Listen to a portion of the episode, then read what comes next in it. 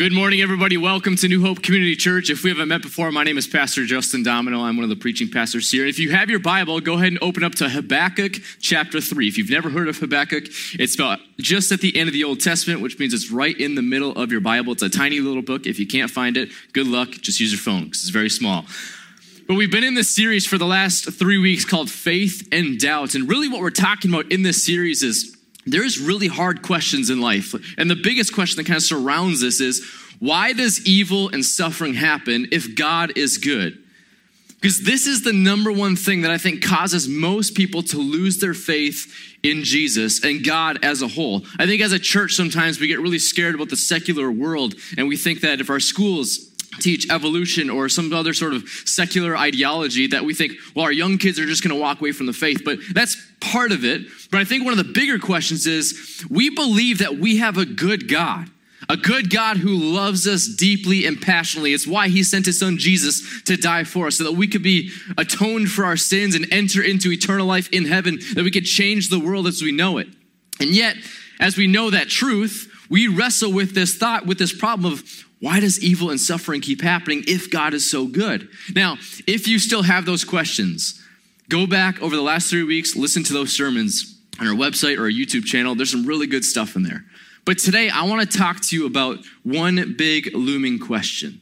And it's how do we respond to God when evil and suffering happens? Because what we've talked about over the past three weeks through this story of Habakkuk is that God does allow evil to happen. He, he doesn't create it, but He allows it to happen.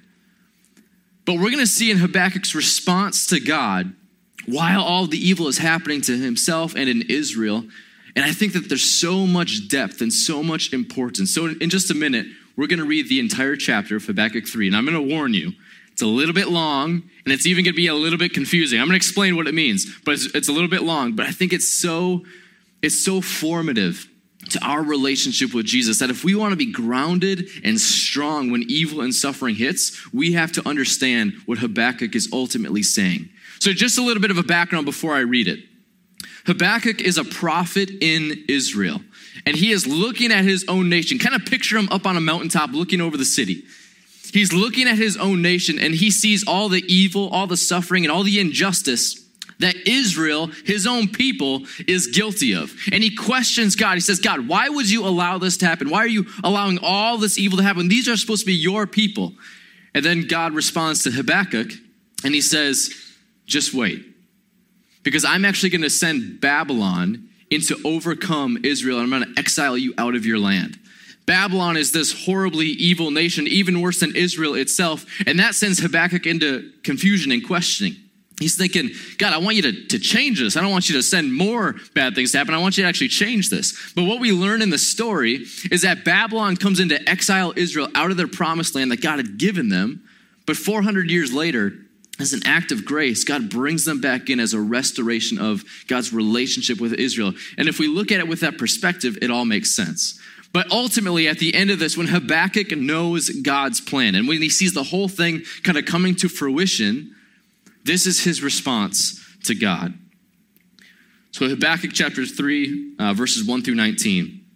He says, Lord, I have heard of your fame. I stand in awe of your deeds, Lord. Repeat them in our day. In our time, make them known. In wrath, remember mercy. God came from Teman the Holy One from Mount Paran. His glory covered the heavens, and his praise filled the earth. His splendor was like the sunrise. Rays flashed from his hand where power, where his power was hidden. Plague went before him. Pestilence followed his steps. He stood and shook the earth.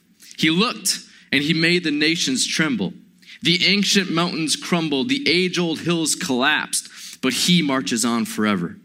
I saw the tents of Cushan in distress, the dwellings of Midian in anguish. Were you angry with the rivers, Lord? Was your wrath against the streams? I told you this gets a little bit confusing. I'll explain it. Did you rage against the sea when you rode your horses and your chariots to victory? You uncovered your bow. You called for many arrows. You split the earth with rivers. The mountains saw you and they writhed torrents of water swept by, and the deep roared and, the, and lifted its waves on high. Sun and moon, moon stood still in the heavens at the glint of your flying arrows, at the lightning of your flashing spear. In wrath, you strode through the earth, and in anger, you threshed the nations. You came out to deliver your people, to save your anointed one. You crushed the leader of the land of wickedness. You stripped him from head to foot. With his own spear, you pierced his head. When his warriors stormed out to scatter us, gloating as though about to devour the wretched who were in hiding. You trampled the sea with your horses, churning the great waters. I heard, and my heart pounded. My lips quivered at the sound. Decay crept into my bones, and my legs trembled. Yet, I will wait patiently for the day of calamity to come on the nation invading us. This is the powerful part right here. Though the fig tree does not bud, and there are no grapes on the vines, though the olive crop fails, and the fields produce no food, though there are no sheep in the pen and no cattle in the stalls, Yet I will rejoice in the Lord. I will be joyful in God, my Savior. The sovereign Lord is my strength. He makes my feet like the feet of a deer, and He enables me to tread on the heights. Now, what we just learned, what we just read here, is Habakkuk's response to God after God revealed the plan to Habakkuk of what he was going to do through Babylon to the nation of Israel because of their sins. Now, as we read this, I think the number one thing that we need to get from this is that God is a sovereign God. The biggest question that we're answering right now is how do we respond to evil? How do we respond to God when evil and suffering are happening? Because sometimes we want God to just snap his fingers and make it all go away. But I'll, I'll just let you know, and I think you already know this, that's not how God works. Heaven is going to be perfect, the earth is not going to be perfect. Why? because of you and me. We're very sinful people. We make a lot of mistakes. But what is Habakkuk's number one step? What's the first thing that he does in his response to God? He says to him, Lord, I have heard of your fame and I stand in awe of your deeds, Lord. What's he doing here? He is making a statement that, Lord, I do not understand your ways. If it was me, honestly, I might do it a little bit differently. So it'd be a little bit easier for Israel. But Lord, I stand before you. I am in awe of you. What is he doing? He's praising God. And I think that this is our first step when we're facing evil and suffering, when we don't understand what is happening around us. We stand before God, and it's okay to come to Him with our doubts, with our questions, and say, God, I don't understand it, but I am here before you and I praise you. Now, the reason why we do this, and I think a bigger question comes out of this is how can we praise God if evil and suffering is happening? But here's what we need to know that God is sovereign over all things that happen in this world. And we talked about it a couple weeks ago that while God doesn't cause evil, he allows it to happen. But I want you to hear this today that while he allows it to happen, nothing happens on this earth, in this world, that is outside of God's strength or ability or even his knowledge. God knows, He understands, and He has a plan. And I want you to hear that for the grand scheme of all the things that are happening in this earth. You know, we talked about in the series about school shootings and abortions and so many different things that evil is happening on a grand scale. But even in your personal life, I mean, there are to be there are to be days that you walk through that you think, "Why, God? Why is this happening to me?" I get there's problems in the world, but right now, God, I am struggling, and I want you to hear this. Nothing that is happening to you is outside of God's strength, his abilities, or his knowledge. He has a plan. And that's what ultimately brings Habakkuk to this posture of God, I don't understand it. But I'm going to stand before you today and I'm going to worship you because of who you are. Not just because of what's happening, that I don't fully understand, but because of your character, God. It's who you are. You are a good and sovereign God. And he comes to this place of total trust and total dependence.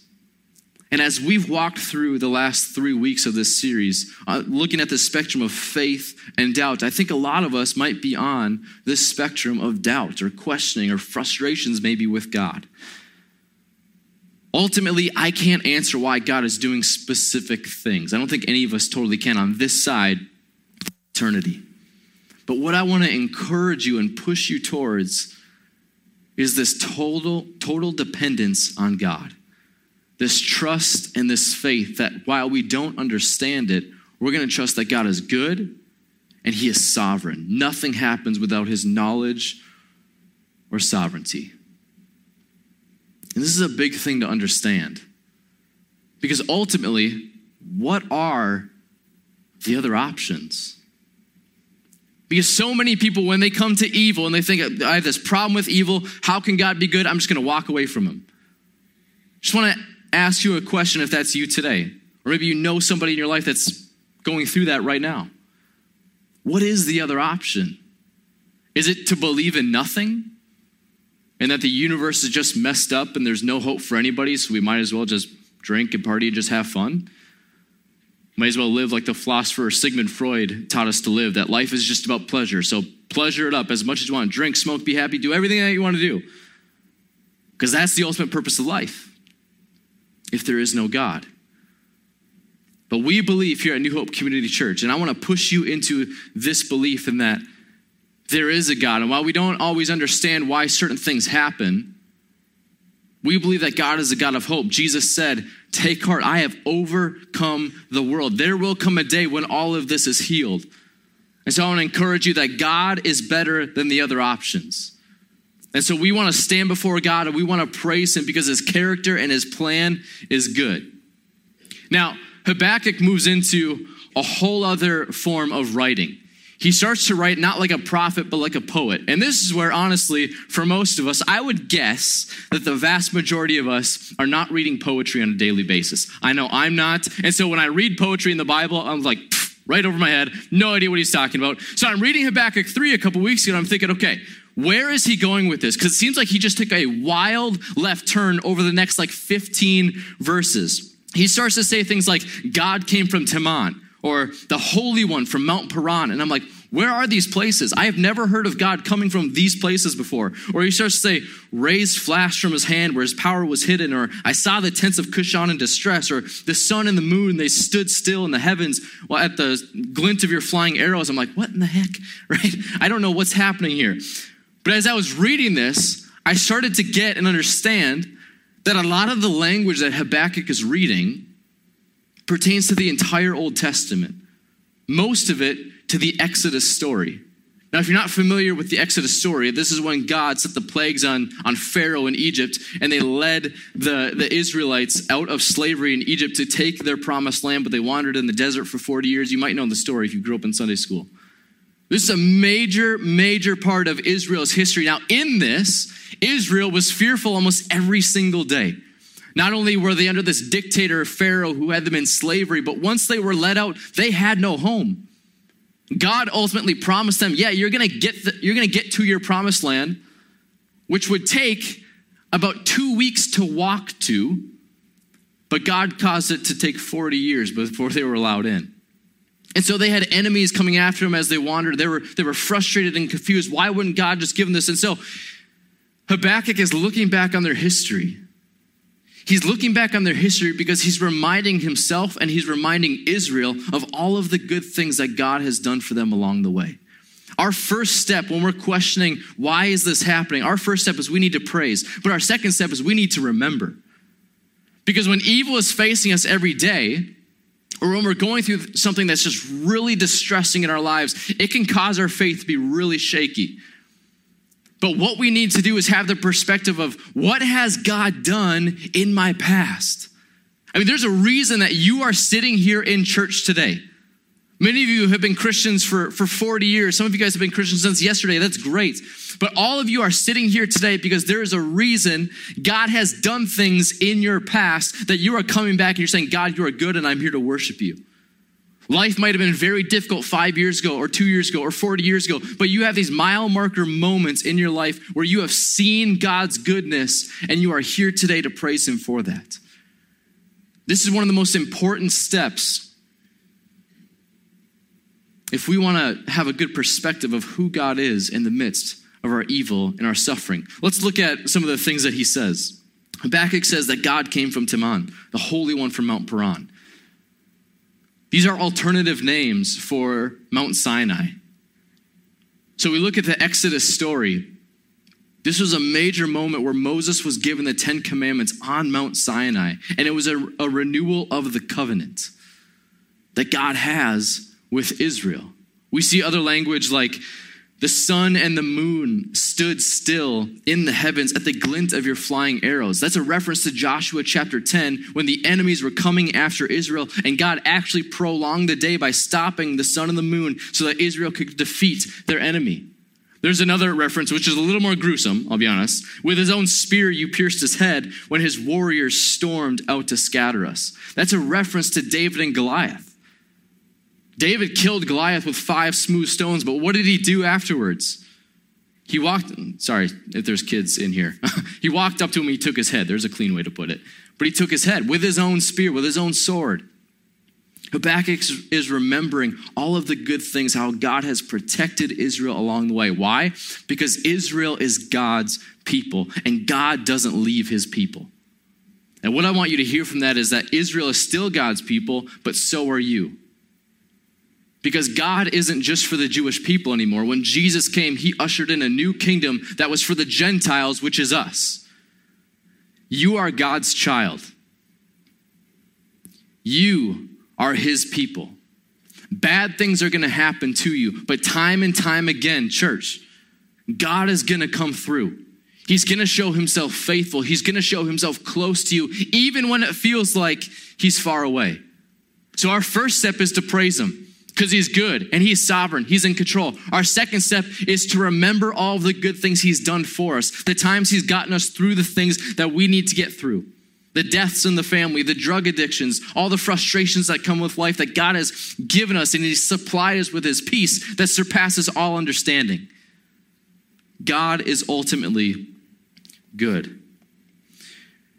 But I want you to hear in this too that when we do suffer, when there is evil and suffering in life, I don't think that we're just supposed to, well, maybe we're supposed to. I just think it's, it's very difficult to walk up to suffering and to face it and say, you know what? It's okay. God is good. Right? How many of us, we faced a death in the family and we're like, oh, God is good, right? No, we don't act like that. Why? Because we're human beings. And as I look at Habakkuk 3, and he says things like, I heard and my heart pounded, he's responding to God's plan and how God is going to take, he's going to send armies after Babylon to wipe out Babylon so Israel can come back into their promised land. That means death. That means exiling. That means a lot of bad things are happening. But here's Habakkuk's response I heard and my heart pounded. My lips quivered at the sound. Decay crept in my bones and my legs trembled. Yet I will wait patiently for that day of calamity to come on the nation invading us. What's Habakkuk saying? In other words, he's kind of saying that God, I want you to wipe out Babylon, but do it in a really nice way. Make sure nothing bad happens to them or us and just kind of snap your fingers and everything's fine again. But what's going to happen to Babylon? People are going to die. Part of God's plan is that evil happens in this world and it's allowed to happen under God's sovereignty. And so Habakkuk is standing here saying, God, I get that you have a plan, but honestly, it scares me and it makes me pretty emotional. And I think that this is the same response that we're okay to have when we face evil and suffering. I was just talking about my grandma two, week, or two weeks ago when I was preaching, and she passed away from Alzheimer's and dementia about 10 years ago. And she was one of the, the main, her death was the main catalyst, pretty much, that, that brought me into a relationship with Jesus. The reason why I'm a Christian today changed my life. Although it was very hard to watch my grandma suffer. And so I'm not walking up to my grandma's grave and saying, oh, I have her ashes on my, my shelf. And I'm not saying, oh, thank goodness, grandma. No, we don't respond like that. you know, God has a plan, thank goodness. It's okay to be emotional. It's okay to be frustrated. It's okay to be confused. You're allowed to be a human before an almighty God. And so, if you're here today, maybe you're struggling, maybe you're emotional about something, I want you to know that it's okay to be emotional. It's okay to be frustrated. It's okay to be scared. It's okay to have doubts. But bring those to God in a healthy way where you can usher in His presence, His truth, and His word into your life. Because ultimately, that's what changes us. And ultimately, that's where Habakkuk is led. This is my favorite part of the whole book of Habakkuk all this evil, all this suffering, all this pain, and here's how he finishes the book.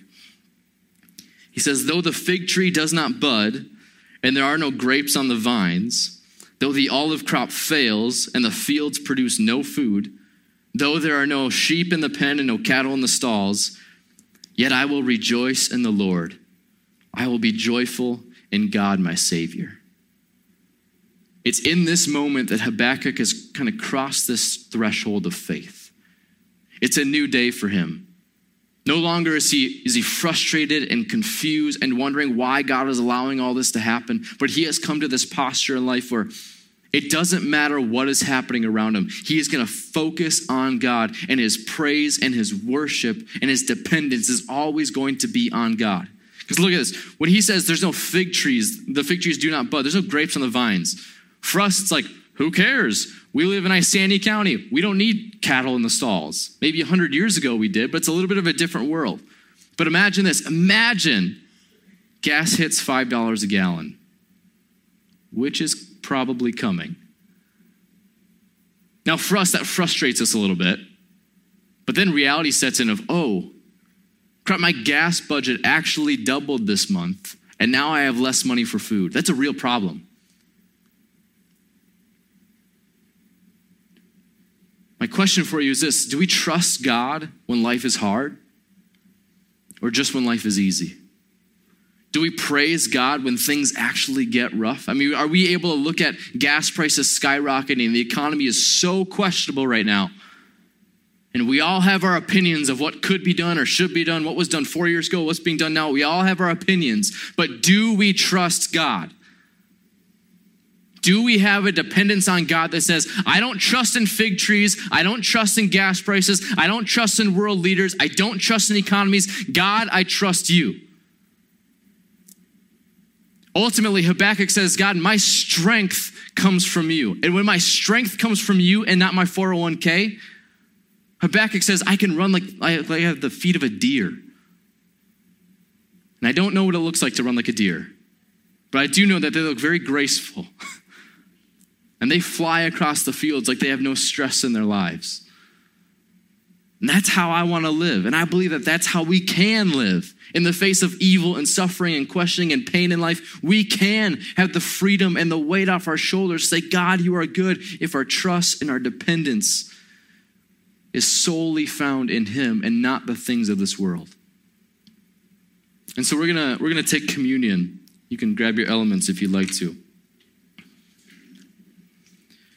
But as we take communion today, I want you to think of not just Jesus, which is what we're remembering, and his death on the cross, but I want you to think of and remember the disciples. In the Bible, when Jesus went off to the cross and he was crucified, he was executed. What happened to the disciples? They scattered. They were terrified. And they expected the Romans to come after them as well. Not only were they terrified for their own safety, the king, the Messiah, the one who just said, I'm rebuilding this the temple, I'm ushering in a new way of life, he was killed. I mean, he was their hope, and he was killed. But what they didn't understand is what they came to understand is that they didn't realize that Jesus was coming back.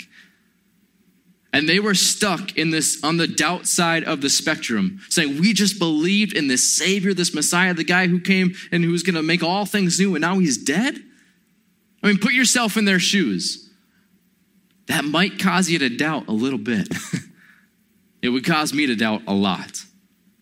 But this is where I want to take a step of faith together as a church.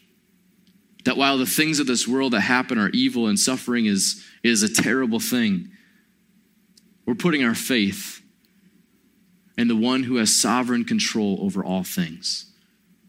And at some point, I think that we just need to take a step of faith rather than needing every answer. The reality of God is He's so mysterious, we can't answer every question. The things of this world are so complex, we can't answer every question. But what we can do is we can put our faith in Him because ultimately He is sovereign. And so as we take communion today, we're going to take the bread and we're going to take the juice, and we do this in remembrance of Jesus, that his body was broken for us to pay the penalty, the price of our sins so that you and I could walk in freedom and have salvation for eternity. Things are going to happen on this earth that are bad and evil, even to Christians, but our eternity is perfect in the presence of God. And so, as we take the bread today, we remember that Jesus was the ultimate sacrifice for our sins, and his body was broken for us and for hope. You may take your bread.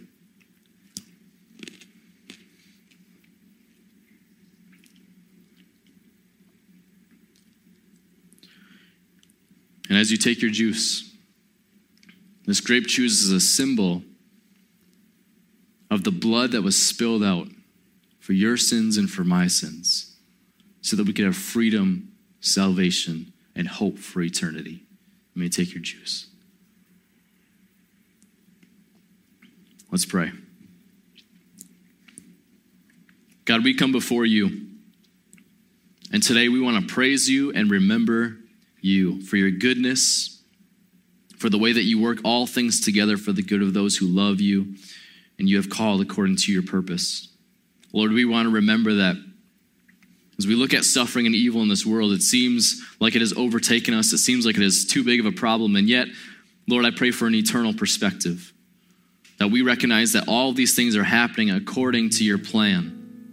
And that for us as the church, as Christians, as people who want to follow Jesus, Lord, you are working all things for the good of those who follow you and love you. Even painful things, even death, even addictions, Lord, the, oftentimes these bring people to you. And so we want to come before you and we want to praise you because you are sovereign over all things. Lord, I pray that going forward we can walk as people who live by faith recognizing that, that not every question will be answered. We might not even be satisfied with the answers that we're given. But God, ultimately, our faith is still in you. Help us to live as those who are righteous and those who live by faith. God, we love you and we praise you. It's in your name I pray. Amen.